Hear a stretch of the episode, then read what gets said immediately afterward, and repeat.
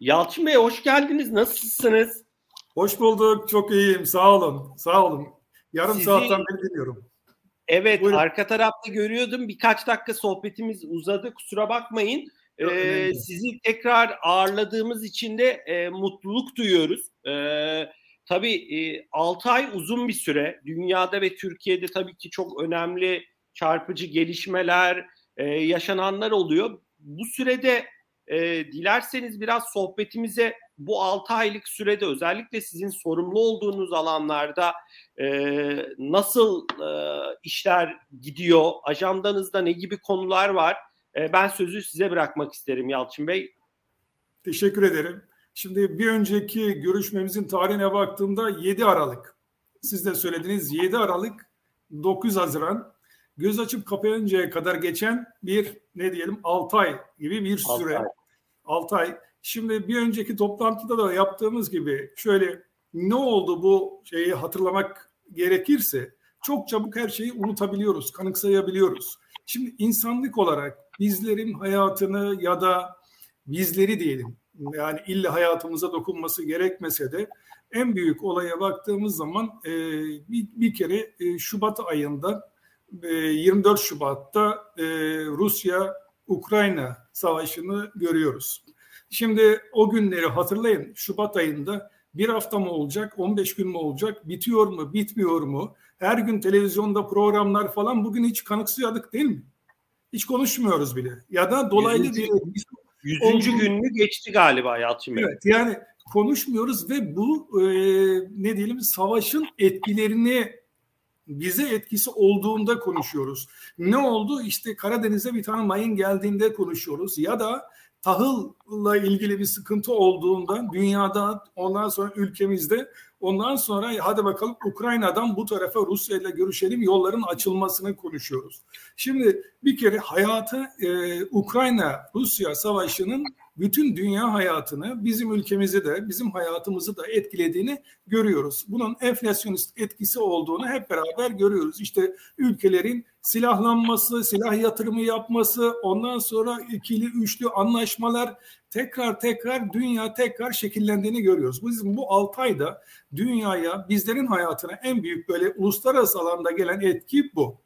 İkinci olarak da bizim 6 aylık hatta böyle hayatımızı etkileyen konu diye baktığımızda ne görüyoruz? Şimdi ne güzel ki onun için size söyleyeceğim dediğim konu şimdi atıyorum hastaneler dışında maske kullanmıyoruz bugün. En azından yasak ortadan kalktı. Kullanan kullanıyor. Kendini rahat hissetmek isteyen kullanıyor. Tekrar kullanabilir. Ama yani o vaka sayısının e, azalması, pandeminin artık böyle sonlara gelmiş olması bizlere bir rahatlık verdi. Ve iki yıllık süre yani 2020 Mart ve 21 işte iki yılı aşan bir süre hatta sürede o sıkışıklık, e, sıkışıklığın getirdiği insanlıkta yaptığı e, etki, sosyolojik, psikolojik etki yavaş yavaş yok oluyor. Şimdi bu ikisi bir arada olduğu için ikisine ben baktığımda insan hayatını etkileyen bizim 6 aylık dönemde iki tane konu. Biri savaş, ikincisi bu savaşın tabii insan e, bu şu dönemde bile gidip savaş olması, bir ülkenin bir yere gelmesi, tartışmalı konular falan insan kendisine yediremiyor. İnsanlığın bu geldiği aşamada bile bu tür olaylarla karşılaşılması soru işareti. Sonra pandemi oldu, rahatladı. Şimdi size söyleyeceğim dediğim konu bir sonraki e, artık oturumumuz, topla şey serimiz kış döneminin artık uzaktan değil bir yüz yüzeyi sizin de program olarak geçmeniz. Yani söyleyeceğim dediğim, unutturma dediğim konu bu. Her ne kadar zor dönemlerde e, biz Zoom olsun, ondan sonra Webex olsun, Microsoft Teams olsun bu uzaktan yöntemleri kullandık, kullanıyoruz. Çok güzel, çok da yerinde oldu. Yani e, sayısız toplantılar yaptık ama artık diyoruz ki şimdi e, siz de dün dün mü evveli gün akşam beraberdik. Evet. Oradaki kalabalıklığı, kalabalıklığı görünce bugün de şimdi Merve Hanım da Van'daki deneyimi anlatınca o coşkuyu bu coşku biraz da bu iki yıllık birikimin coşkusu. Kesinlikle. İki yıl, insanlar insanlar fiziksel olarak da bir araya gelmek istiyor. Şimdi evet. ben de şimdi ne kadar sizinle böyle güzel güzel konuşsak da ondan sonra der, e, konuları tartışsak da arkadan ekranlarda izleyiciler, dinleyiciler olsa da ama bir yüz yüze temasın bir salondaki e, atmosfer kadar etkisi olmuyor. Yani kullanık bizim açımızdan diyelim. Ben hı hı. insanların olduğu yerde açıkça onu söyleyeyim. İnsanların böyle kalıp da daha şeyim. Şimdi de diyorum ama yerim dar diyorum burada. Oturduğum yerde konuşturuyorsunuz. Yani ben şöyle çıkıp salonda bir tur atmak istiyorum yani. Tamam, Yalçın Bey, Yalçın Bey sizin enerjiniz e, ekrandan buraya yansıyor. Yüzde yüz katılıyorum. E, o konuda benim de bazı fikirlerim olacak. Bunu sizinle ayrıca tartışalım ama e, dediklerinizin e, altına imzamı atıyorum. E, burada da hani size farklı önerilerle geleceğim. E, muhakkak e, bu konuda aksiyon e, alacağız Yalçın Bey birlikte. Hiç endişeniz olmasın. Yalçın Bey iki e, önemli konu e, gündeme oturdu dediniz. Hayatımızı şekillendirdi dediniz. Dilerseniz biraz regülasyon tarafına geçelim. E, malum bankacılık sektörü, finansal teknolojiler sektöründe birçok regülasyon devreye girdi. Bazı çalışmalar yürütülüyor. Bunlara yönelik de geçmiş dönemlerde konuştuk. E, sizler tespitlerinizi paylaştınız. E, bir kere bu regülasyonlar içinden şu an en önemli gördükleriniz, hazırlıkları yapılan, bitmiş olanlar içinde en önemlileri hangileri? Belki bunlara çok kısa değinmek istersin. Bir de bu uzaktan müşteri edinimi konusunda bir yılı geçtik. Mayıs'taydı. E, Mayıs evet bir yılı geçtik. E, burada rakamlar nasıl gidiyor? İstenilen seviyede mi? Geçen bir danışmanlık şirketinin yöneticisinin LinkedIn'de bir paylaşımını gördüm. E, şey yazmış yazısında e, istenilen seviyede kendisi e, hani istenilen seviyede bulmuyor. Bunun da çeşitli nedenlerle açıklamış. Siz nasıl buluyorsunuz İş Bankası olarak sektörel olarak ne gibi metrikler paylaşmak istersiniz? Ben sözü size bırakıyorum Yalçın Bey. Tamam. Şimdi ilk sorudan bir ek yapacağım. İkincisiyle de bir bağda, e, bağlayacağım konuyu. Hem e, ne diyelim regülasyonla ilgili olarak bizim bu dönem içerisinde yani bu 6 aylık dönemde iki tane daha yani birincisi ilk o iki konu yaşamı ilgilendiren konu. İkincisi Türkiye'deki hem ekonomiyi ilgilendiren hem de bizim işlerimizi işte dijitalleşme de ne derseniz diyelim bu dönüşümü ilgilendiren iki tane daha konu var. Onları da bahsedeyim. Birincisi yani Aralık ayında e, geçen sene işte kurların yükselmesiyle birlikte e, Aralık ayında son hafta içerisinde bir ürün hayatımıza girdi. Türkiye ekonomisinde tasarruf sahiplerine yönelik kur korumalı mevduat. Bu bizim hayatımıza giren bir konuydu. Tamam mı? Bu dönem, bu 6 aylık dönem içerisinde e, bankacılık içerisine giren bir konu. İkinci konu doğrudan e, regülasyonla da ilgili olan konu Nisan ayında e, dijital banka lisansı verildi ilk kez. Tamam mı? Bir de katılım olarak, Hayat Katılım e, e, Bankası olarak dijital banka lisansı verildi. Bu konu şu anda tarihtir. Yani Türkiye'de e, bir banka ilk kez dijital banka lisansı almıştır. Regülasyon olarak e, çok önemli bir konudur. Şimdi sizin e, hem e, ne diyelim müşteri olmak istiyorum dijital onboarding ya da bu dönemdeki regülasyonlarla ilgili şu konudan bahsedeyim. İkisini arada link kuracağım. Öncekilerde de toplantılarda da bahsetmiştim. Şimdi Mayıs ayında yani 1 Mayıs 2021 yılında müşteri olmak istiyorum hayatımıza girdi. Tamam Şimdi bir yılı doldurdu ve bu müşteri olmak istiyorum e, özelliği perakende bankacılık için bir tarih. Tamam mı? Perakende bankacılıkta teknik olarak benim yapamadığım, o tarihe kadar yapamadığım tek iş vardı. Yani yasal durumdan dolayı müşteri olmak. Müşteri olmak için ya insan bir kurye ilişkisi olacaktı ya da şubeye gelecekti. Şimdi gelinen e, düzenlemeyle bu ortadan kalktı. Yani 1 Mayıs 2021'den itibaren şu anda e, bütün işlemler eğer bankanın teknikte eksiği olan olmayan bilmiyorum bütün işlemler dijitalden perakende bankacılıkta yapılabilir hale geldi. O zaman da demiştim yine bankacılık tarihi açısından bir ilktir. Yani bir dönüm noktasıdır. Yani belki yani işte bir dijital müşteri oluyor falan bir cümle içinde çok çabuk tüketiyoruz ama yani bu tarih bankacılık tarihinde çok önemli bir noktadır. Şimdi Bu dijital müşteri olma süreci tamamlandıktan sonra bir sonraki faz dijital bankaydı. Ve bunu o tarihte yayınlandı. İşte sene başından itibaren de lisans vereceğiz gibi geçen sene açıklamalar yapıldı ve bu sene gerçekten bir banka katılım bankası olarak lisans aldı. Ondan sonra sırada var mıdır yok mudur çok fazla bir bilgim yok. BDDK bünyesinde bekleyen var mı? Şimdi ne zaman hayata e, geçecek ama şu anda madem 6. aydayız herhalde büyük olasılıkla bu yıl içerisinde hayata geçecek. Yani öyle tahmin ediyorum. Teknik altyapısını veya süreci tamamlayacağını tahmin ederek bunu diyorum. Şimdi dijital banka hayatımıza girdiği zaman şöyle söyleyeyim. Bugün kategorik olarak baktığımızda bankaları şöyle sınıflama yapıyoruz. Yani e, ilgi alanları, iştigal alanları diye baktığımızda mevduat bankaları var, yatırım bankaları var, katılım bankaları var. Bunun yanına bir tane daha banka geliyor şu anda. Dijit şey kategori dijital banka diye geliyor. Tamam mı? Hiç de şey değil büyük bir şimdi bugün bir tane daha gelmedi. Yarın yani bunu 5 sene sonra 10 sene sonra baktığımızda 50 tane 50 tane olmaz ama 10 tane 5 tane olduğu zaman hayat bir başka yere gidecek. Hatta ben şöyle söylüyorum kendi iç toplantılarımızda şube e, müdürleriyle yaptığımız toplantıda bugün sizlere ben herhangi bir konuda şu işiniz niye olmadı diye sorduğumda bana şu cevabı veriyorsunuz. İşte kamu bankaları şöyle yapıyor, özel bankalar böyle yapıyor. Biz rekabette şöyleyiz. Yarın bana şunu da diyeceksiniz dedim. Kamu bankaları böyle yapıyor. Özel bankalarda peer gruptaki bankalar böyle yapıyor. Yarın diyeceksiniz ki dijital bankalarda şunu yapıyor. Tamam mı? Yalçın Rekabet... Bey orada orada bir noktada e, bir soru olacak. Geçen Soner Bey'in Bloomberg e, HT'de yazısı o da farklı yerlerde köşe yazıları yazıyor. Soner Canko, Soner Bey de selamlarımızı iletelim. Orada dijital bankanın tanımında yani e, emin olamadım. Tabii ki yani işin uzmanı sizsiniz. Dijital bankanın şubesi de olabilir mi az sayıda da olsa Hayır. yoksa hiç şubesi olamaz. Şube yok. Şube yok. Şube yok. Yani, şube, tamam. Şube Açamaz yok. yani şube değil mi Yalçın Bey? Yok. Şube tamam, yok. Tamam. O zaman açtığı zaman zaten o zaman fark yok. Aynı bankayı oluyoruz. Şube tamam, yok oralarda.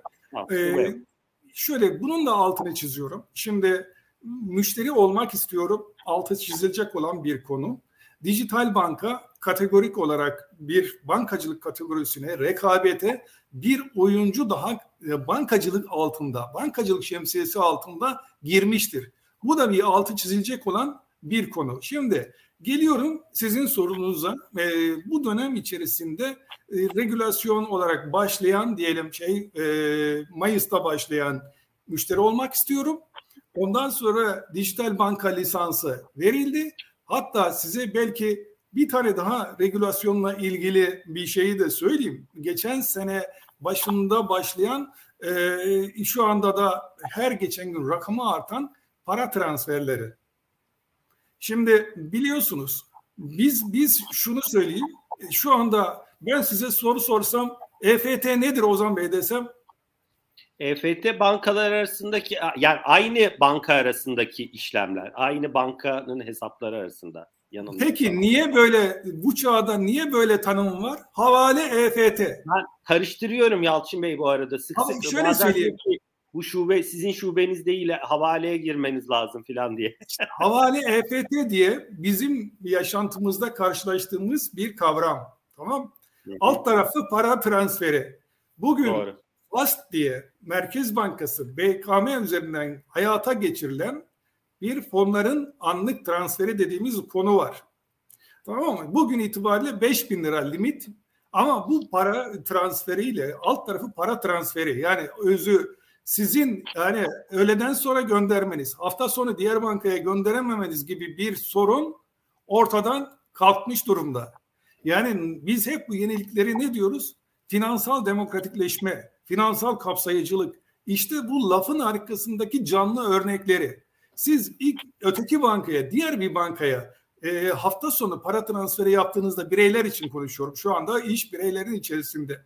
Ya cumartesi günü yok ya pazartesi alman lazım. Neredeyiz? Şimdi fonların anlık transferi bir yıl ol, bir buçuk yıla doğru gidiyor ve her geçen gün yani konu test ediliyor ve rakam yükseltiliyor. Şimdi 5 bin lira Ve buradaki baktığımız zaman bu perakende ödeme sistemleri içerisinde adet olarak yüzde ellinin üzerine çıktığını görüyoruz. Bunun kullanımı. Tamam Bu çok güzel bir uygulama. Bunu da bir tarafa yazalım. Bu da mesela havale EFT bugün bankacılıkla tanışan ya da bugün doğan yarın bankacılıkla tanışacak kişilerin belki tarih geriye doğru baktığında ya benim babam benim dedem zamanında böyle havaleydi, EFT'ydi garip garip kavramlar kullanmışlar. Halbuki bu bir para transferi. Para transferi yani yurt içi para transferi dediğimiz olay tek bir kavram. Bu da bir bazen para yatıyormuş da hafta sonu ertesi gün gidiyormuş da üç gün sonra gidiyor. Böyle garip garip konular olmuştu. Şimdi bunlar ortadan fasla kalktı. Bu da bizim bankacılık sisteminde Türkiye'deki finans sistemi içerisinde bunun da altını çiziyorum. Bu da bir devrimsel yaklaşımdır. Yani artık paraya erişim, kaynağa erişim, ulaştırma artık kökten şu anda adetsel olarak arttı. Rakamsal olarak daha gidecek çok yol var ama şöyle söyleyeyim. Bu uygulamalar, bu tür yenilikler başladığı zaman artık o geliyor. Tamam mı? Artık hı hı. bir kere ne diyelim macun tüpten çıktı. Artık onun geri gelişi yok. Zaman içerisinde bu gelecek ama bu tür bu konular kökten çözüyor. Şimdi ne dedik? Müşteri olmak istiyorum. Fast, dijital banka. Üç tane konuyu konuşmuş oldum. E, hayata geçen. E, müşteri olmak istiyorum. Geri geleceğim sizin sorunuza yönelik olarak. E, önümü bu yıl içerisindeki geleceklerden de bahsedeyim. Ondan sonra geri geleyim ve müşteri olmak istiyorum. Şimdi bu sene içerisinde üzerinde yine geçen senelerden çalıştığımız hala devam eden ve e, yılın son çeyreği olarak takvimlenen yani şu anda takvimlerde herhangi bir değişiklik olmadığı varsayımıyla e, bunu söylüyorum. E, son çeyrekte gelecek olan bir açık bankacılık ve iki tane uygulaması ve servis bankacılığı var. Şimdi bu konularda çok konuşuluyor, yazılıyor. Hayatta bizim şu anda uygulamalarımız var. Bu konular da girdikten sonra yani bankacılık tarafı yani zaten şu anda fintechler, big techler, dijital bankalar falan harman yeri hocam. Tamam mı? Harman yerine dönecek. Ama bunun nihai sonucunda müşteri kazanacak. Yani son kullanacak, kazanacak. E, demokratikleşme, finansal erişim, kapsayıcılık ne dersek diyelim. Yani e, finansal sistemde bir genişleme, bir büyüme olacak. Yani e, oyuncular anlamında diye bunu tanımlayayım. Yani bunlar son çeyrekte gelecek olan konular takvimde. Açık bankacılık, açık bankacılık ve servis bankacılığı ile evet. ilgili düzenlemeler. Düzenlemeler geldi. Düzenlemeler geldi. geldi. Hayata geçecek. Hayata Şu anda geçecek. bunlar hayata geçecek. Düzenlemeler çok önceden geldi ve gelen düzenlemelere göre bunun hayata geçmesi son çeyrek herhangi bir şekilde öteleme olmadığı takdirde e, son çeyrekte uygulamalarını göreceksiniz. Bizler hep bütün finans kesimindeki oyuncular bu konuda çalışıyor. E onu da söyleyeyim büyük bir her ikisi de ne diyelim çok büyük bir fayda sağlayacak ve bu çehreyi değiştirecek e, uygulamalar. Bir kere onu söyleyeyim. Şimdi geri geliyorum. Sizin e, müşteri olmak istiyorum ile ilgili e, sorunuza ve değerlendirmenize. E, ben şöyle söyleyeyim. Sizin yani sosyal medyada gördüğünüz değerlendirmeye katılmıyorum. Yani bir kere sayı bahsedeyim. Bir yıllık dönem Mayıs ve Nisan arasında Bankalar Birliği verisidir. E, sektörde uzaktan müşteri edinme sayısı 1 milyon 598 bin 284. 1 milyon 600 bin hocam. Hı hı. 1 milyon 600 bin kişi uzaktan müşteri oldu sürtünmesiz. Şimdi şöyle uygulamalar var yaptığımız hayatımızda. Yarım kalanları sonradan devam ettiriyoruz. Onları da ek, onlara eklemiyorum. Ben onları sektördeki rakamı görmüyorum. E, şubeden tamamlıyor, kuryeden tamamlıyor, yarımda e, götüremiyor. Onları bir tarafa bırakıyorum. Ben onların bizdeki rakamlarını da bildiğim için. Şimdi bu orana baktığımız zaman e, yıllık kazanılan toplam müşteri sayısında uzaktanın payı bir yıllık dönemde yüzde on aldı sektör. Bu hiç de azımsanacak olan bir konu değil. Bunun son şeylerine baktığımız zaman, e, son aylara baktığım zaman son aylarda bu uçtan uca bir yıllık ortalama olduğu için yüzde yirmi beşlere geldiğini de görüyorum. Hatta şöyle dediğim yine burada bir altını zincirleyecek bir konu söyleyeyim. Yani çok da içime sinen bir şey de değil. Yani bir bankacı gözüyle Bugün itibariyle rekabet bankalar arasındaki rekabet müşteri olmak istiyorum uygulamasına taşınmıştır. Tamam Bugün itibariyle bakın yani alsanız bugün dört tane beş tane bankanın müşteri olmak istiyorumdaki promosyonları nelerdir deseniz oho her şey var. Yani rekabet oraya taşınmış durumda ve buradan da tabii yine de e, pozitif olarak nihayet tüketicinin faydalanacağı bir uygulamalar var. Yani bugün bankalar bu alanı benimsemiş. Çünkü müşteri edinmek, müşteri edinme maliyeti bizim şubeden ya da e, yığınsal olarak müşteri kazanmak için gidip de anlaşmalar yapmak, maaş anlaşmaları, okul anlaşmaları gibi olan e, çalışmaların maliyetine baktığımızda görece yüksek. Şu anda böyle bir kanal, bir yol açıldıktan sonra bütün bankalar, ben bunu söyleyeyim size, yani yalnızca İş Bankası olarak değil, bütün finans kesiminde burada bir çalışma var ve e, şöyle söyleyeyim, her geçen günde artıyor ve e, şunu söyleyeyim, e, samimi olarak işin içinde olan biri olarak ben de bu kadar beklemiyordum ilk aşamada. Şu anda ama bu beklentilerin üzerinde sizin yaptığınız değerlendirmelerin aksine beklentilerin üzerinde pozitif bir etki yarattığını hem sonuçlara hem müşteri açısından olduğun sektörün içinde olan fiilen bu işte çalışan biri olarak değerlendirme yapmak veya ifade etmek isterim. E, her ay baktığımda şöyle söyleyeyim uçtan uca bir yıllık ortalamayla ilgili ver, verilerden bahsettim. Sektör için bahsettim. Kendi verilerimiz bizde kalsın ve her ay yukarı gidiyoruz. Her ay böyle gidiyor.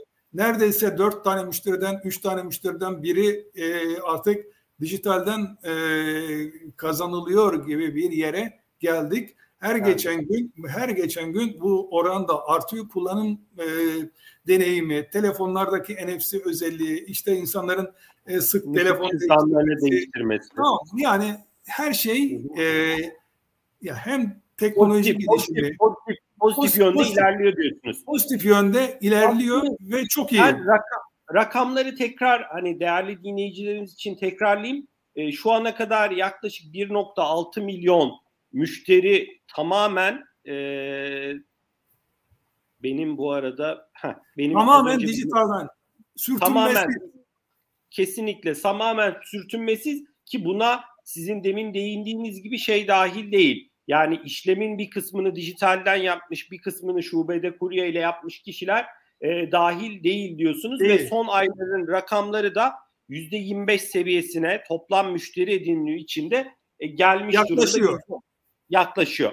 Yaklaşıyor. Burada da artan bir trend var. Yalçın Bey bu arada o tespit benim tespitim değildi. Ben LinkedIn'de e, hani saygı duyduğum bir yöneticinin yazısıydı. E, tabii ki burada e, yorum hani size ait. E, benim okuduğumda başka bir yöneticiye ait. Yalçın Bey sohbete devam etmeden bu arada dijital banka konusu açılmışken biz tabii Digital Talks'ta ağırladığımız yöneticileri takip ediyoruz. Neler yapıyorlar diye. İsim vermeyeceğim ama e, bu dijital bankanın CEO'su da bizim etkinliklerde daha önce ağırladığımız bir e, yönetici diye bir duyum geldi. Biz sitemizde spekülatif haberler yayınlamayı sevmiyoruz. E, kendisine de başarılar diliyoruz. Bu e, Teşekkür ederim. Doğrudur yani. Aynen. Ben isim vermek istemiyorum. E, ama hayırlı olsun sektör içinde e, güzel gelişmeler, rekabet gerçekten de iyi. Yalçın Bey hazır aslında bu yani dijitalleşme, uzaktan müşteri kazanımı, işte fonların anlık transferi, sizin bahsettiğiniz e, birçok konuya ek olarak e, burada aslında en başta vurguladığınız bu pandeminin e, aslında bitmeye yakın olan etkisini biraz konuşalım. Yani madem pandeminin bitmeye yakın olduğu, bittiği bir e, ortamda, maskelerin çıkarıldığı bir ortamda e, sizin e, dijital e, bankacılık servislerinin kullanımı, şubelere olan talep, e, tabii ki siz de kart harcamalarını görüyorsunuz. E, bu kartların nerede harcandığını e, online'dan mı alınıyor? Örnek veriyorum yemek siparişleri düştü mü yoksa restoranların tüketimi arttı mı, yükseldi mi? E, özür diliyorum düştü mü? E, buralarda gördüğünüz değişimler neler? E, ve şubelere olan talep ne yönde ilerliyor? E, ben sözü size bırakıyorum Yalçın Bey. Buradaki içgörüleriniz bizim için çok değerli. Evet teşekkürler. Şimdi bankacılık işlemleri açısından dijitalin payı yüksek. Yüksek. 96 idi bizim. Oralarda o hayat devam ediyor. Yani mobil şöyle söyleyeyim biraz önce konuştuğumuz e, müşteri olmak istiyorum. Dijitalden müşteri olan kişi doğrudan mobil bankacılık müşterisi oluyor. Dijital müşteri oluyor bir kere tamam mı? Siz ne kadar çok buradan alıyorsanız şu anda şöyle söyleyeyim. Dijital müşteri ya mobil ya internet kullanan müşteriler artık ya da bunları kullanmayan biz bir dönem içerisinde işte müşterilerimizi dijital bankaya yönlendirme, dijital bankacı işlemleri yönlendirme çalışmaları yaptık geçmişte. Bugün itibariyle artık ne diyelim bu kanalları, bu temas noktalarını kullanmayan müşteriler o zaman Bey azınlıkta. Çoğunluk şu anda artık biz kimler dijital değil diye bakıyoruz. Kimler diğerleri an, dijitalin sayısı kaç anlamında değil. 10 milyonun üzerine gelen bir sayı var. Yani siz artık kimler dışarıda kaldı? O tarafa geliyorsunuz. Bir kere şu anda dijitalden hem pandemiyle gelen alışkanlık, o alışkanlıkların devam devam ediyor. Bunlar bir kere e, dijital tamamen yerleşti. Ama trend olarak baktığınızda insanların, müşterilerin ondan sonra dijitalden alması oralarda böyle e, azalma yok. Ama gördüğümüz şu var. E, artık pan, e, şeyle maskenin kalkması biraz da rahatlamayla artık müşterilerimiz de kendimizden de bilelim biraz daha sahaya indik. Yani herkes dışarı çıkıyor. Şubelerde gelen kişi sayısına baktığımda, şubelerde yapılan işlem sayısına baktığımda şeyde müşterilerimizce yapılan e, bunun 2020 e, ve 21'deki aylık işlem sayısının üzerine çıktığını görüyoruz. Ancak e, 2019'daki işlem sayılarına hala gelmiş değil. 2020 ve 21'in üzerinde şubelerimizde bir sayı var ama 2019'daki sayıya erişmedi. Bu da şunu da gösteriyor. Belki zaman bir ya da işte müşterilerin artık e, şube tarafına ihtiyaçlarını dijitalden karşıladığının bir göstergesi ve bu arada da birçok müşteri de alıyoruz. Yeni müşteri de alıyoruz. Yani işlemlerin yani pandemi sonrası hayatın müşterilerin bankacılık tarafındaki etkisini bu şekilde e, tarifleyebilirim. Yani dijital devam ediyor ama şube fiziksel tarafta da artış var. Ama bu artışın geldiği nokta pandemi öncesi nokta değil. Pandeminin iki yıllık süresinin üzerinde olan bir konu. Daha oralara gelmedi. Tabii. Belki gelmeyecek. Onu da hep birlikte göreceğiz diyelim. Bu bankacılık işlemi. Ben pandemi sonrasındaki genel iş hayatına etkilerinden de izin verirseniz onu da bahsedeyim. Şimdi bakın yani e, önceki e, görüşmelerimize baksanız beni böyle göremezsiniz. Şimdi ben bugün böyle e, gömlek yine ceketimi giydim kravat kullanmıyorum. Hatta e, şu Galiba anda kot var, kot var pantolon. Aşı altta, var. altta kot pantolon var. Ne yapalım? O üstte. Şimdi pandemiyle birlikte gelen yani ne diyelim travmalar alışkanlıkları değiştirir. Şimdi alışkanlıklar değişti. O tarihlerde de işte artık serbest kıyafete de geçtik. Ondan sonra şu anda onu kalıcı hale de getirdik e, kurum içerisinde. Resmi toplantılara gittiğimizde yine resmi e, gidiyoruz. Ondan sonra resmi kabullerimizde yapıyoruz. Tamamen her şey e, serbest anlamında değil ama işin gereği neyse ona uygun yapıyoruz. Bu bir değişiklik artık kalıcı hale geldi. Bu fark bu da deseydiniz ki 10 yıl önce, 5 yıl öncesinden, pandemi öncesinde ya bankalarda şöyle olacak falan kimse demezdi yani. Hatta biz şu samimiyetle de açıklıkla söyleyeyim. Biz bir dönem içerisinde cumaları bir tartışmasını yapmıştık şeyde operasyon merkezinde öyle serbest. Hayır diyenlerin başında ben gelmiştim o tarihte. Tamam mı? Şimdi bunu da açıklayayım yani. Şimdi de evet diyenlerin başında ben geliyorum. Şimdi işte zamanın ruhu ve şartlar fikirleri, görüşleri nasıl değiştirdiğinin bir güzel örneğidir. Şimdi bu kılık kıyafet ve işte çalışma düzeneğinde ondan da bahsedeyim. Şu anda işte evden çalışma demiyoruz, uzaktan çalışma demiyoruz, mekan bağımsız çalışma diyoruz. Şu anda artık bu da yerleşti diyelim. Zaman zaman tartışmalı konular görüyorsunuz. İşte Elon Musk'ın e, ne diyelim attığı mesajı tartışma konusu oluyor. Bizim şubelerimizde şey yok. Yani şubeler full time çalışıyor. Genel müdürlük tarafında şu anda 3 e, üç yarı yarı bir e, ne diyelim uzaktan çalışma şeyi e, geçerli ve bu, bugün kurumlara baktığınızda da bu işi ne kadar yani ihtiyaç olduğunda daha işte değişiyor bazı şeyler. Tamam Tamamen bu işler kalıcı olduğu anlamda değil. Günün şartlarına göre bakıyoruz, ediyoruz vesaire falan. Ama bu epey daha bir gündemde olacak. Yani bunun olacak. da altını çizeyim. Yani bu iş nokta bitti artık alan e, konusu değil. Bir konu daha var. Bu belki çok daha büyük bir konu. Şimdi pandemiyle birlikte tetiklendi. Pandemiyle birlikte değişen şartlarla e, değişen şartların sonucu tetiklendi. O da e, hatta Amerika'daki bir profesörün böyle büyük istifa diye de bir de isim taktığı konu.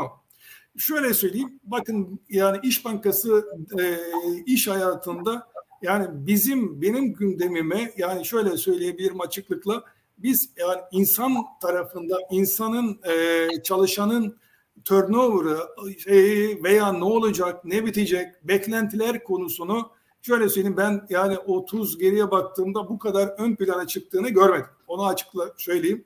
Şu anda masada en önemli konumuz çalışanın geleceği yani işin geleceği. Tamam mı? En çok bu konu bu konu biraz daha böyle işe felsefik, sosyolojik, psikolojik artık nasıl yaklaşılacaksa yaklaşacaksak şu anda işte sınırların kalkması, e, ne diyelim buradan yurt dışına iş yapılabilmesi, çalışılabilmesi, ondan sonra belki Türkiye'deki işte fintechler, big techler, biraz önce bahsettiğimiz e, gelişmeler, gelişmeler insana olan ihtiyacı, nitelikli insana olan ihtiyacı veya e-ticaretteki gelişmeler arttırdı ve buradan bakıyorum çok fazla şey başladı. Yani turnover'ı yani biz kendi ölçeğimizde de yani kendimiz diğer sektöre göre yine düşük düşüğüzdür ama ama bizim kendi göre baktığımızda o da e, yüksek diyebilirim yani arttı diyebilirim.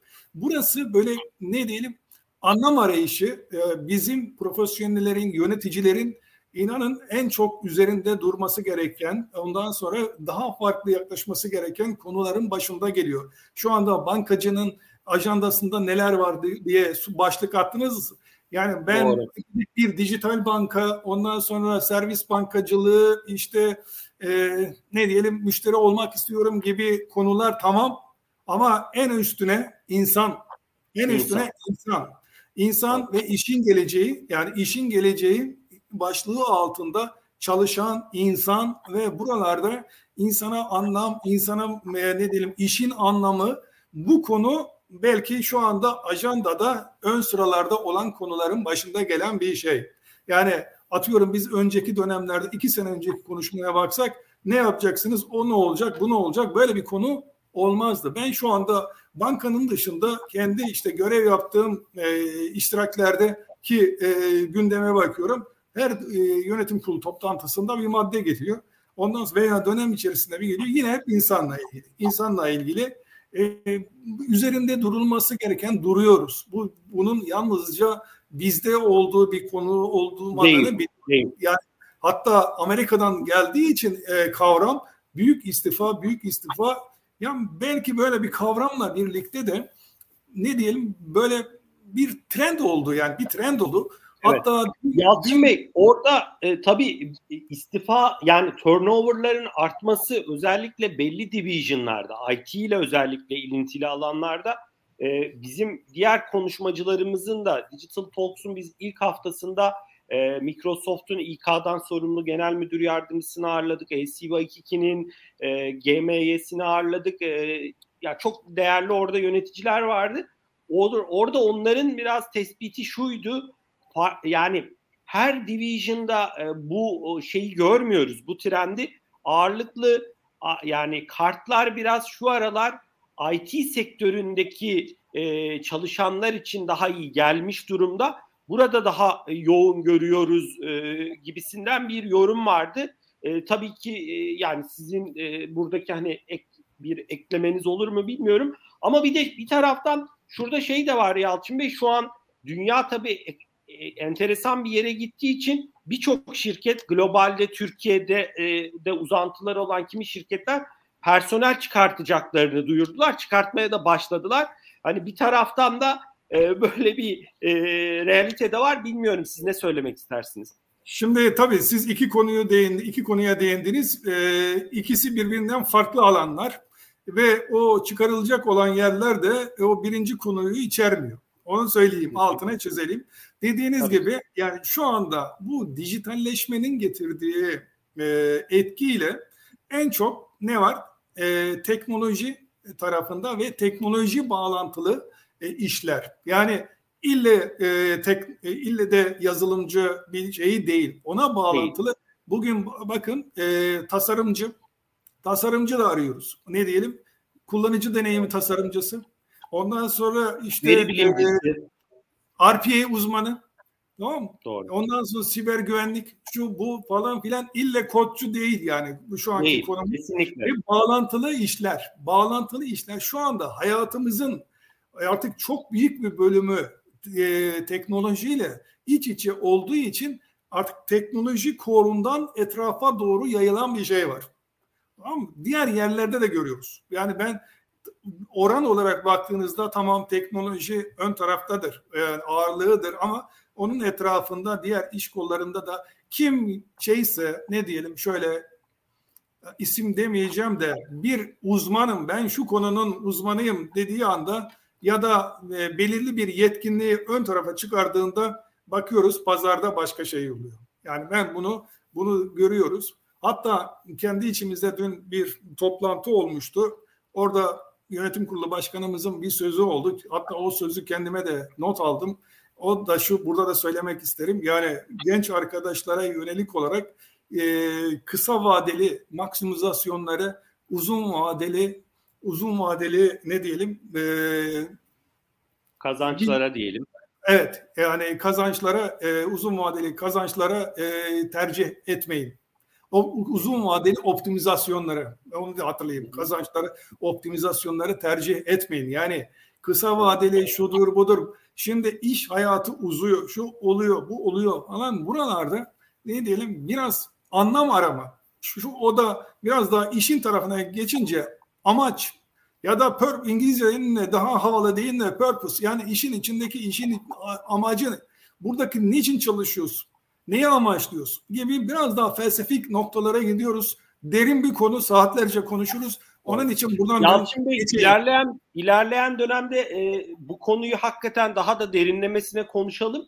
Bu arada şu yorumunuz da çok değerliydi. Yani oldu bitti diye bir şey yok dediniz. E, bu e, mesela yüzde elli çalışanlarımızın e, çalışanlarımızın yüzde ellisi uzaktan çalışıyor. Burada da eminim İş Bankası da farklı şirketlerde değişik testler, geri bildirimler, farklı e, e, değerlendirmeler yapıyordur. Bu yaşayan bir süreç e, ve bu e, herhalde herhalde iş hayatı boyunca da artık bundan sonra tartışılacak, konuşulacak bir konu gibi duruyor.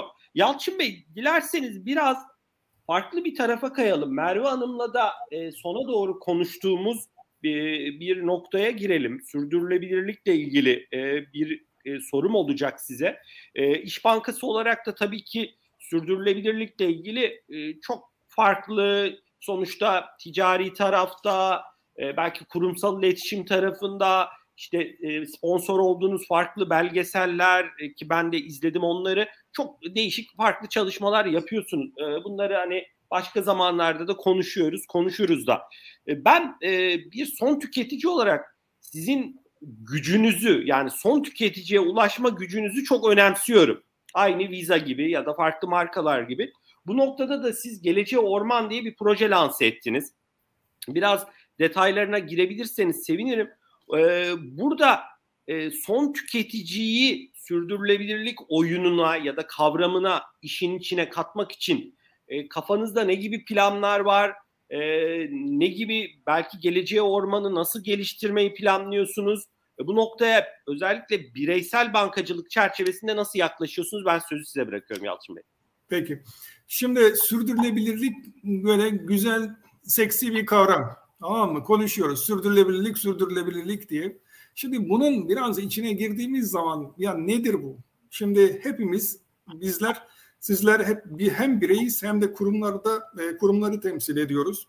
Şimdi 2000 dünyanın da halini görüyoruz. İşte ne diyelim Haziran ayında garip garip yağmurlar yağıyor. Değil mi? Haziran ayında yağmur yağmaması beklenen değil. Ondan sonra veya da dün Ankara'da sel götürüyor e, iki gün önce.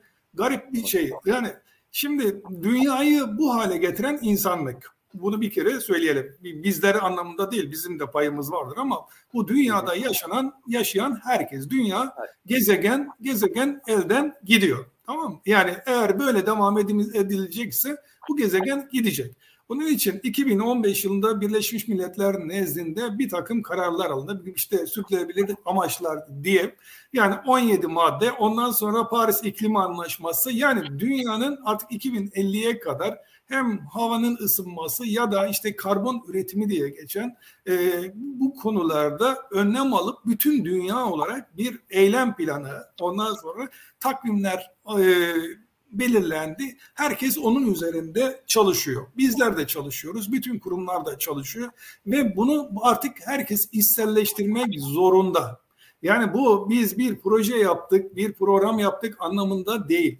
Yani biz şu anda e, hem kendi müşterilerimiz, önce ölçüme yönelik olarak kendi müşterilerimiz, paydaşlarımız, ondan sonra e, tedarikçilerimiz hepsiyle e, ölçüme yönelik bir defa doğrudan nihai tüketicinin dışında bir takım çalışmalar var. Birey olarak kendilerimizden de dahil.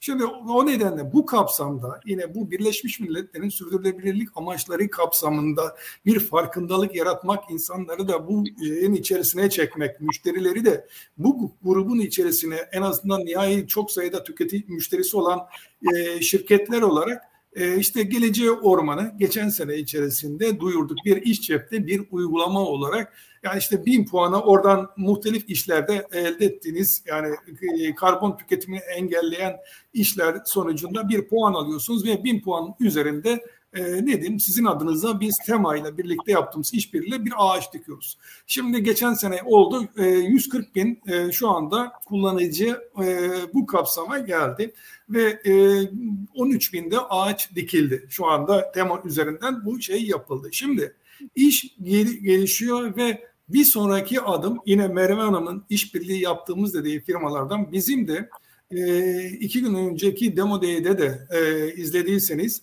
Oradaki e, 3P Matrix galiba yani oradaki bizim e, startupla bizim de anlaşmamız var. Onların müşterisiyiz. Hatta şu anda ölçümler yani biz işte biraz önce sizin örnek verdiğiniz yaptığınız bir işlemden dolayı ne kadar karbon e, üretildi. Onların e, ölçümü, metriklenmesi ya tamamlandı ve bunun bizim uygulamanın içerisine ne diyelim aktarılması çalışması yapılıyor.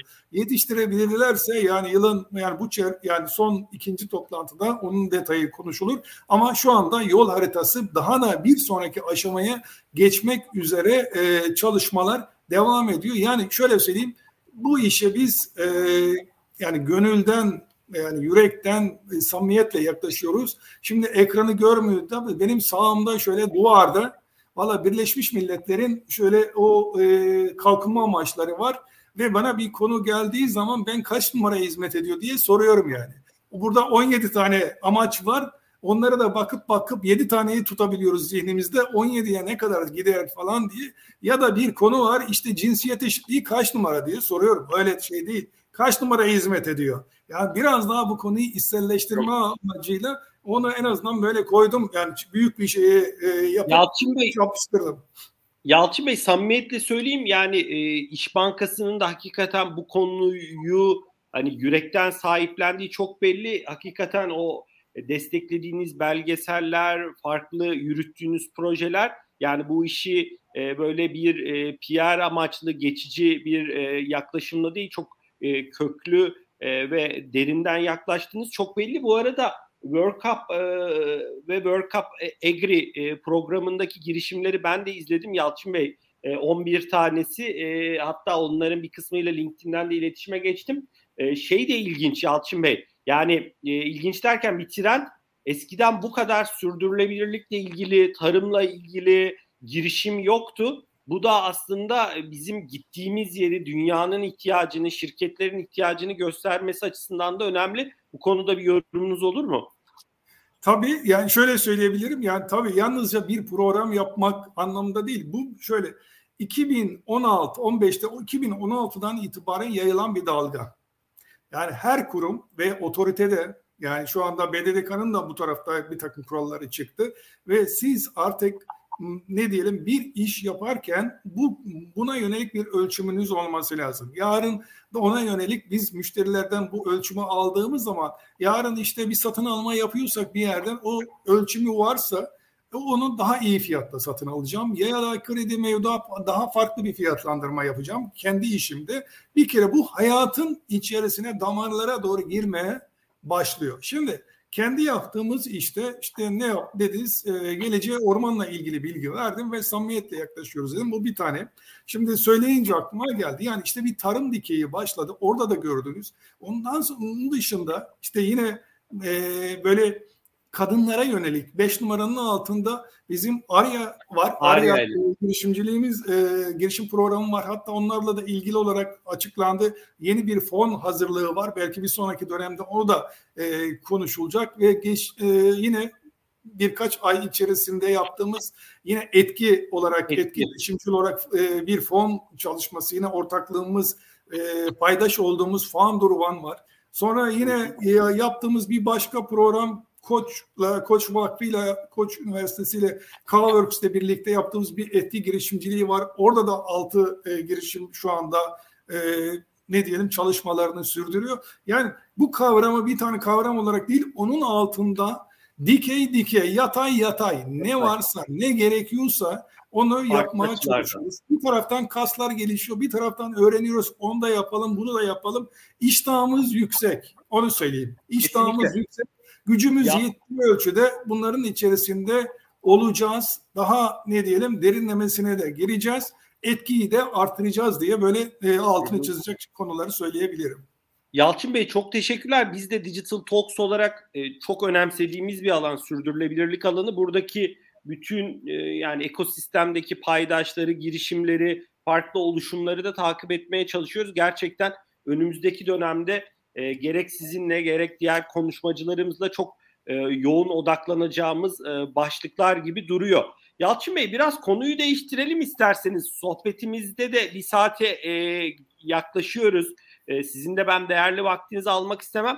E, siz geçmiş dönemlerde kripto e, paralarla ilgili, e, varlıklarla ilgili farklı yorumlarda yani bu, yorumlarda bulunmuştunuz. E, şu an dünyada da yine gündemde çok konuşuluyor. Volatilitesi çok yüksek. E, tabii Türkiye'de e, ki farklı platformları, alım satım platformlarını global oyuncuların e, almak istediği, alacağı konuşuluyor. Bununla ilgili haberler çıkıyor. E, farklı gelişmeler görüyoruz. Dibe inenler, çıkanlar vesaire baktığınız zaman kripto paralar özelinde regülasyona yönelik konular Türkiye'de tartışılıyor. Bununla ilgili kimi çalışmalar yapılmaya çalışılıyor, yapılıyor. Bu konuda ne söylemek istersiniz Yalçın Bey? Yorumlarınız ne olur? Teşekkür ederim. Ee, şimdi ben daha üste çıkayım. Yani Tabii. kripto demeyelim. Yani bir blockchain teknolojisi ve uzantıları dersek konuyu bir bütün olarak e, ele almış oluruz. Şimdi yeni bir teknoloji blockchain ve Merve Hanım'la olan e, söyleşide de bahsedildi ve artık bu da tüpten çıkan bir konu her geçen gün gelişiyor alt olarak da alt dikeylerde de e, gelişen alanlar var. E, geçen dönemde kriptoyu çok konuşmuştuk. Çünkü onun gündemi öyleydi. Bu dönem içerisinde kripto biraz ne diyelim biraz e, tansiyonu e, gelişmeler nedeniyle de düştü. Yani çok tartışmalı konular oldu. Artık kripto bir gerçeği var. Ondan sonra geçmiş dönemde işte birkaç tane aracı kurumun ne diyelim fraud e, işine karışması falan biraz yaraladı. Sonra bu dönem içerisinde de fiyatların neredeyse artık yüksekten alındıysa yarı yarıya gelmiş olması yani tabii yatırımcı açısından baktığınızda bir moral bozucu etki yaratmış e, durumda. Şunu söyleyebilirim bir cümle olarak yani para kazanmanın hazzı para kazanmanın hazzı küçüktür para kaybetmenin acısı.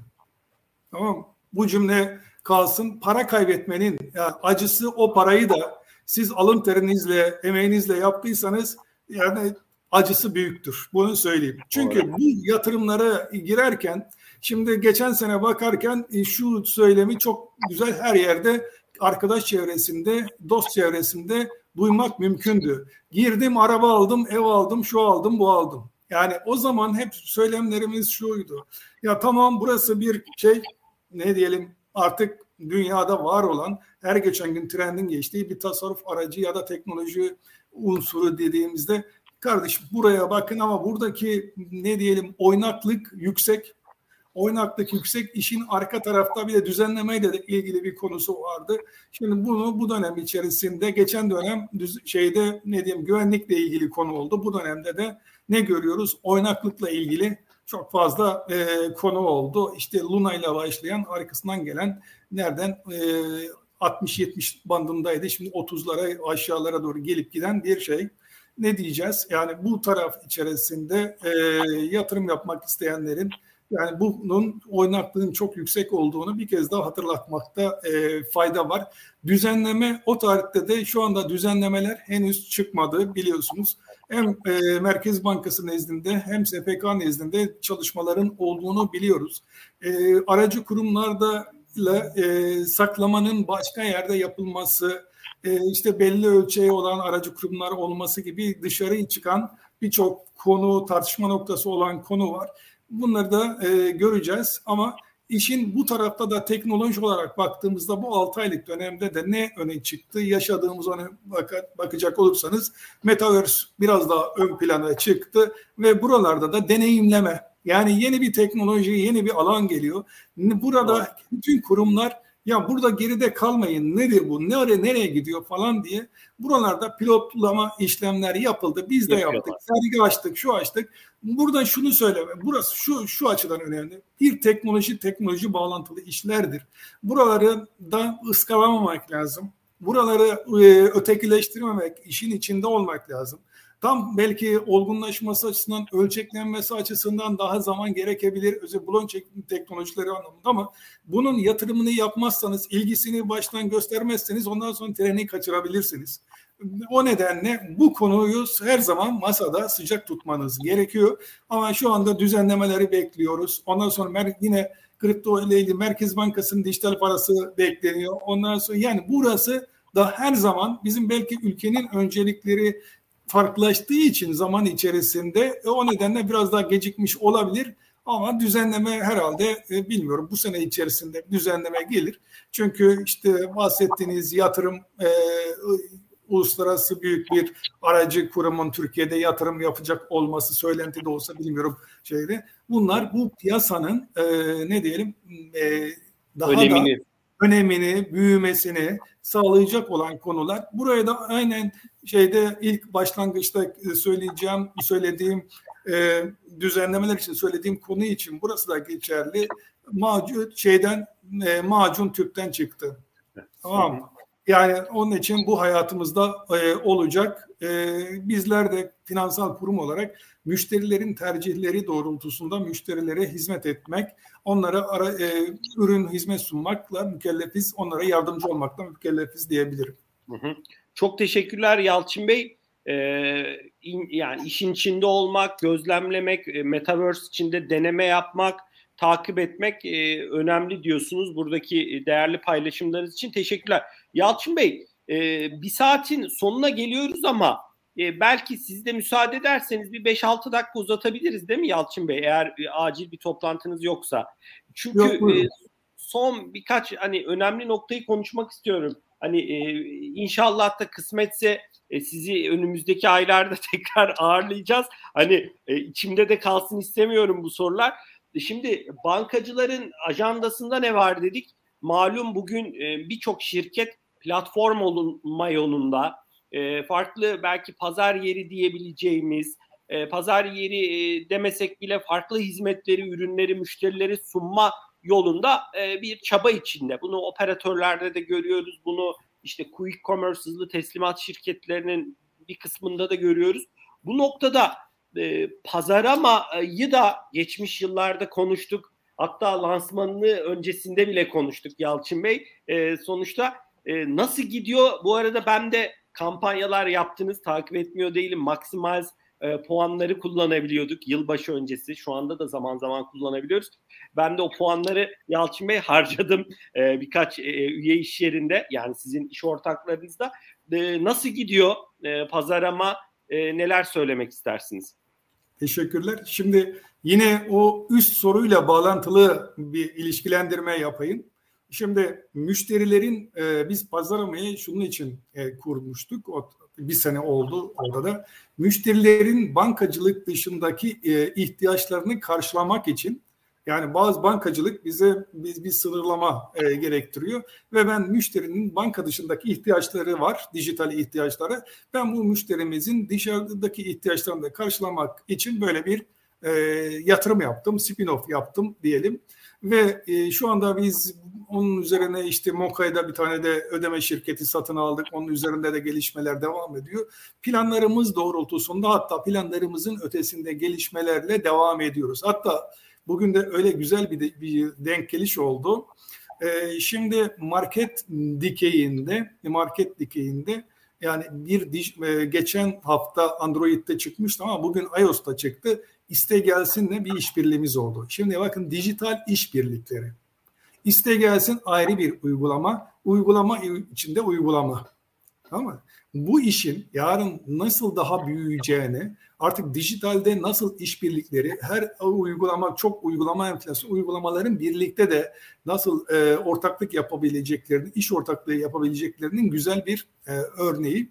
Şimdi e, sektörde de e, diğer ne diyelim e, oyuncuların da böyle platform olma, platform kurma ya da işte müşterilerin bizim de söylediğimiz gibi bankacılık dışındaki e, ihtiyaçlarını da karşılamaya yönelik girişimlerin olduğunu görüyorum. Şimdi bu pazar çok sıcak bir pazar.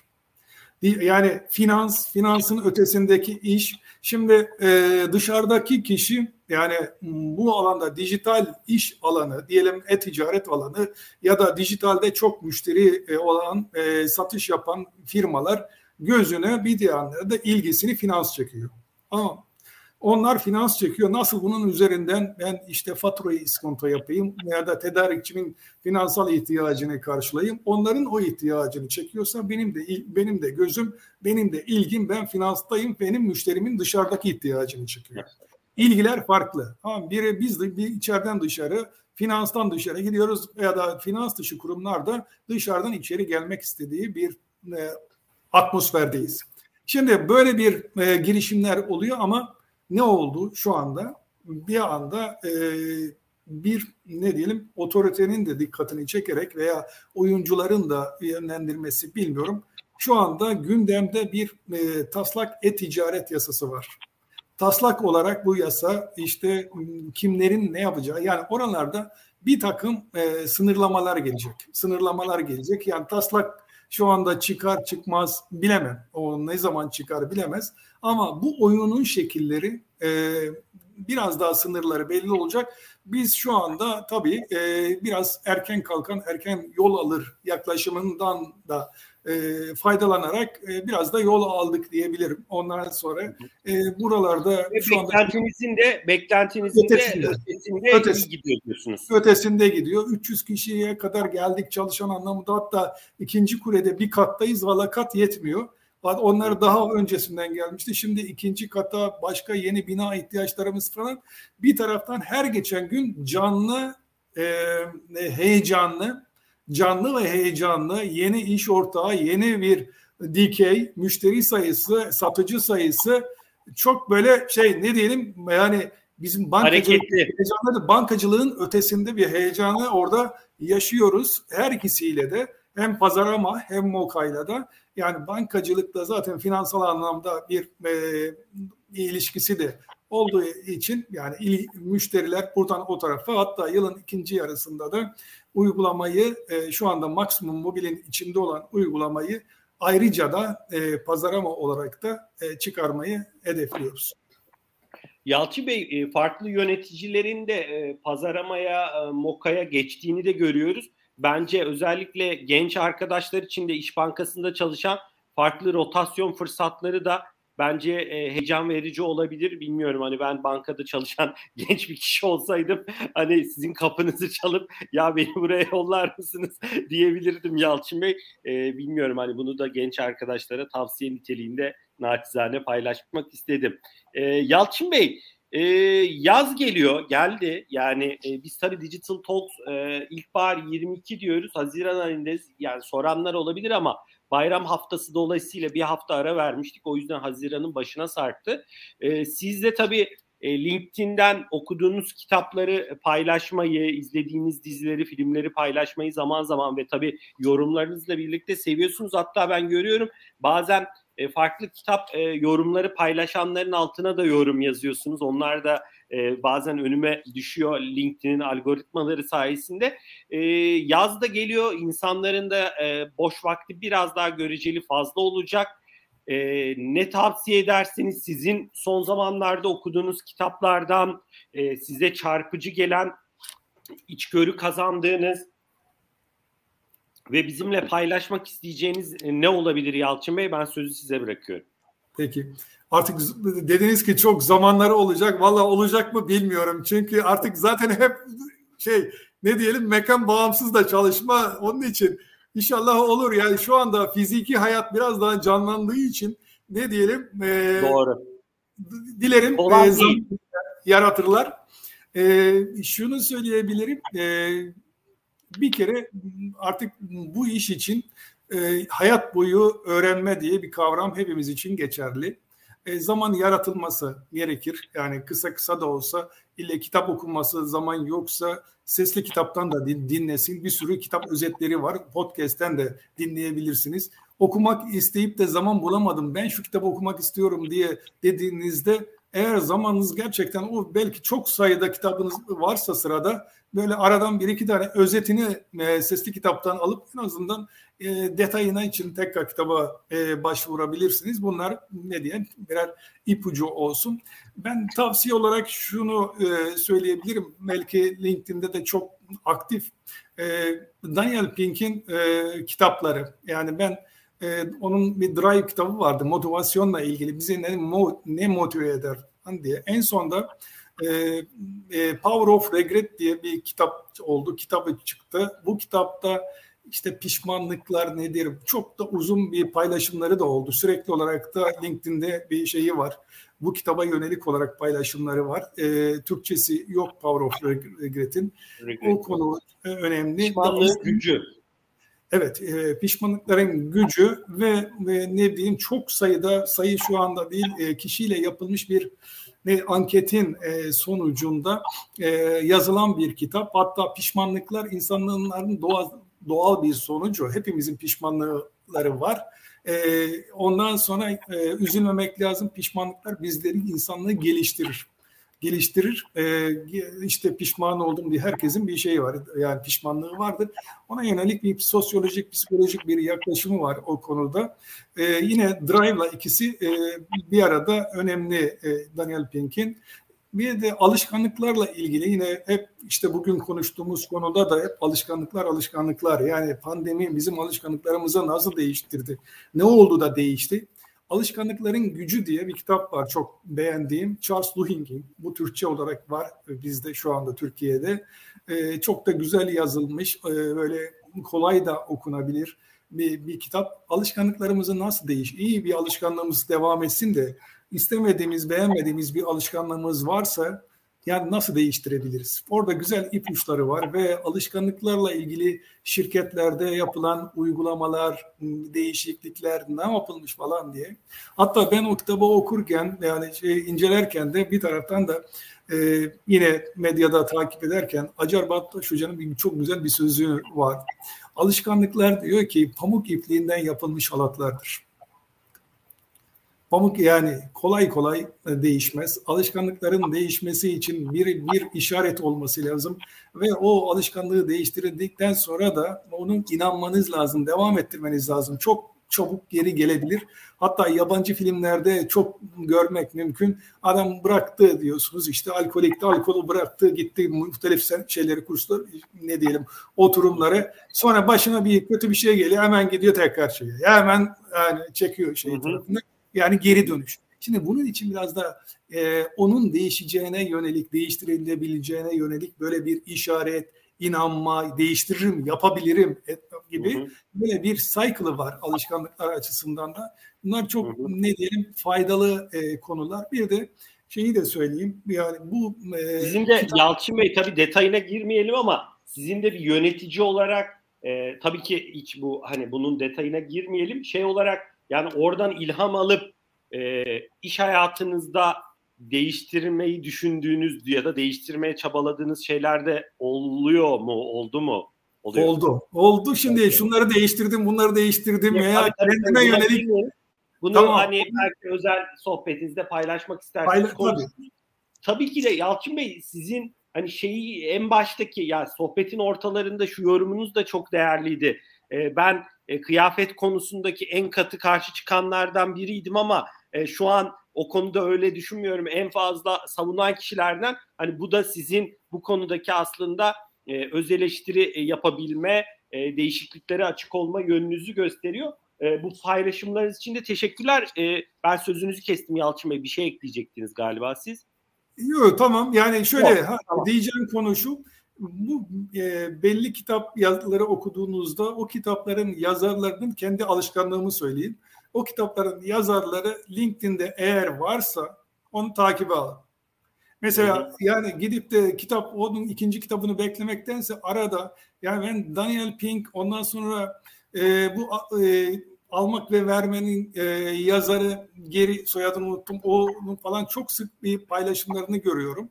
Ve hı hı. E, o bunları böyle parça parça küçük küçük konularda üzerinde değerlendirmek, düşünmek falan bunlar bizlerin e, kişisel gelişim açısından çok önemli olduğunu düşünüyorum.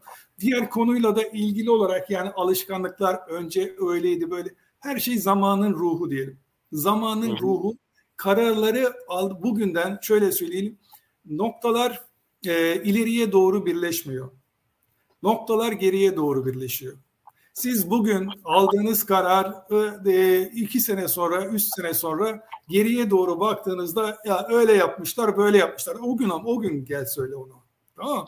Hep böyle zamanın ruhu, zamanın ruhu. Bu değişimin içerisinde noktaları değiştirmek önemli olan e, biraz önce dediğiniz gibi hep zamanın ruhuna uygun olarak güncelliği korumak bir de günceli korumak her zaman günceli o çağın gereksinimlerini korumak ee, yine güzel bir sözle e, bitireyim. Starling Bank'ın e, CEO'su Ann Boden'ın bir söyleşisi olduğu şeyde e, ekonomisti yine LinkedIn'de onun paylaşımını görmüştüm. Şöyle diyordu oradan bir özet kendime de aldım çok da beğendim arkadaşlarımla da paylaştım. Çok şey öğrenmeliyiz çok şey de unutmalıyız. Eskinin bilgisi, eskinin teknolojisiyle e, bugün yarışamayız, bugünü götüremeyiz. Çok önemli bir şeydi. Yani eski kalmayın. Eski yani bu tecrübe değil, eski kalmayın. Yani kalıplara bağlı kalmayın. Kalıplara bağlı kalmayın. Kendinizi yenileyin. Kendi eskiden böyleydi yapıyorduk, şimdi de böyle yapıyoruz da olmayın. Olmaz. Burada eski kalıplar dediğinizde ben bunu mesela hep okuduğum şeyde e, legacy diye geçen İngiliz bizde biraz kalıp diye geçiyor bir şey diyor ama İngilizce'deki kavram çok daha oturuyor. Legacy dediğimiz zaman işte gelişime engel olan konuların başında legacy gelir. Legacy nedir? Legacy, legacy oradan baktığınızda miras vesaire falan. Buna baktığımda şöyle bir şeyi kendi değerlendirmemde şunu söyleyebilirim. Legacy dediğimizde legacy'nin altında iki konu var. Yani iş hayatı için baktığımda, iş gelişmesi açısından baktığımda bunun biri teknik tamam teknoloji. Programlar eski yeni teknolojiler geliyor çok daha modern. E, ondan sonra tak çıkar eklemesi tamam bu tamam bunu anladık. Yani bunun şeyi yok yenisini alacaksın. Ne yapayım? Onu artık yama yerine yeni teknikleri kullanacaksın. Bu bir tanesi. Zaman gerektiren konu ama daha çok önemli olan konu yani buradaki legacy aşılması gereken daha zor işletmelerde daha zor sıkıntı yaratan konu zihinlerdeki legasi, zihinlerdeki kalıplar. Yani burasının aşılması çok daha önemli. Yani zihinlerdeki legasi yani mış gibi yapıp arkada yine engel olma. ya da yaklaşımlara önüne yani işte toplantılarda görüşürsünüz edersiniz. Yani tamam bakalım salla gitsin önüne aşmama vesaire falan gibi konular çok daha önemli. Onun için bu Embody'nin sözü diyelim ondan aldığım e, alıntı çok şey öğrenin, çok şey de aynı zamanda unutun. Çünkü yeniliklere uyum sağlayın, eskilerden de kalıplara bağlı kalmayın. Bu tecrübe olmasın anlamında değil. Tecrübeden süzün, geçin, alın ama eskiden biz böyle yapardık, şimdi de böyle yapacağız gibi bir şey yok. Yani Aynen. Unutmayı da, unutmayı da bilmek, e, belki de geçmişin evet. kimi alışkanlıklarına çok takılmamak gerekli diyorsunuz. Yalçın Bey e, çok teşekkürler. Ben de video sohbetin bu kısmını özellikle tekrar dinleyip bir daha o isimlerin üstünden geçeceğim. Kitapların ben de e, bu kitapları edinmeye çalışacağım ve o kişileri takip edeceğim. E, Baya farklı konuları konuştuk Yalçın Bey. E, İş Bankası'nın gündemindeki farklı başlıkları konuştuk. Sürdürülebilirlikle ilgili, pazaramayla ilgili, regülasyonlarla ilgili konuları konuştuk. E, blockchain ve kripto tarafına girdik. Siz Metaverse'e yönelik ek yorumlarda da bulundunuz. E, işin geleceğine yönelik bankadaki uygulamalar ve sizin oradaki yorumlarınızı e, dinledik. Ve en sonda da e, farklı kişisel gelişime yönelik tavsiyelerinizi aldık. Yalçın Bey ben çok teşekkür ediyorum değerli paylaşımlarınız için. Eklemek istediğiniz bir nokta var mı bugünkü sohbetimizle ilgili olarak? Ben Sezonun yine bir... Ha, buyurun, buyurun. Bir teşekkürle kapanışı yapalım. Ben önce size teşekkür edeyim. Yine sürdürülebilirlik temalı olsa da esas işte örneğimiz bizim sürdürülebilirlik bu. Yani e, efendim pandemi olur, şu olur, bu olur ama hayat devam ediyor. İş hayatımız da devam ediyor. Şimdi 7 yıl önce başlayan e, çalışmamız, birlikteliğimiz devam ediyor ve siz de bu yılda iki kez bununla bir program yapılıyor. E, işte ilkbaharı bugün e, sonuçlandırıyoruz. Kış döneminde tekrar birlikte olacağız. Bunlar da kolay konular değil. Ben de burada size hem işbirliğiniz hem de emekleriniz, katkılarınız, bu işe verdiğiniz gönüllünüz nedeniyle ben de ayrıca ben teşekkür ederim. Bizlere izleyenlere, dinleyenlere de ayrıca teşekkür ederim.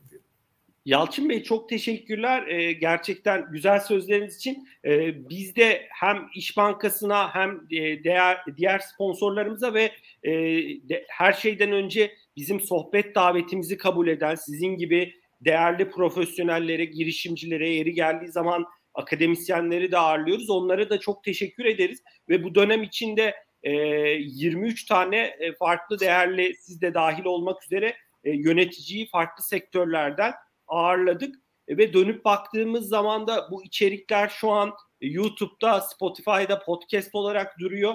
E, Merve Hanım hani Van'daki e, girişimcilerin eğitiminden bahsetti. Aslında biz de şu motivasyonla da biraz çalışıyoruz.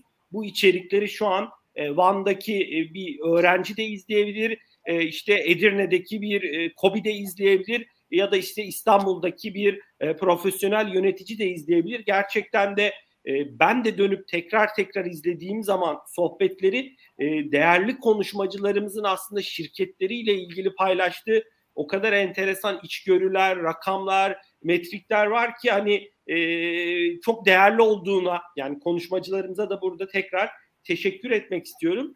E, bugün e, size e, çok teşekkür etmek istiyorum değerli paylaşımlarınız için. İlk oturumda ağırladığımız e, Visa Türkiye Genel Müdürü Merve Hanım'a, Merve Tezel'e de ayrıca e, tekrar teşekkürlerimizi iletiyoruz. E, Yalçın Bey iletişim halinde olacağız. Sizin e, bu fiziksel buluşmayla ilgili e, notunuzu aldım. Bunu da muhakkak e, sizin ekipteki arkadaşlarla, sizlerle yeri geldiği zaman muhakkak en hızlı şekilde e, konuşuruz. E, onu da unutacağımı zannetmeyin. E, ben çok teşekkür ediyorum. E, değerli din, e, değerli dinleyicilerimize de teşekkürlerimizi sunuyoruz. E, bizlere de bu arada her türlü önerinizi, yorumunuzu iletebilirsiniz. Yaz döneminde de e, önümüzdeki dönemin etkinlikleriyle ilgili farklı içerik çalışmaları yapacağız. E, herkese de keyifli, güzel bir gün dilerim. Yalçın Bey e, size de iyi çalışmalar, güzel bir gün diliyorum. Teşekkürler. Teşekkürler, sağ olun.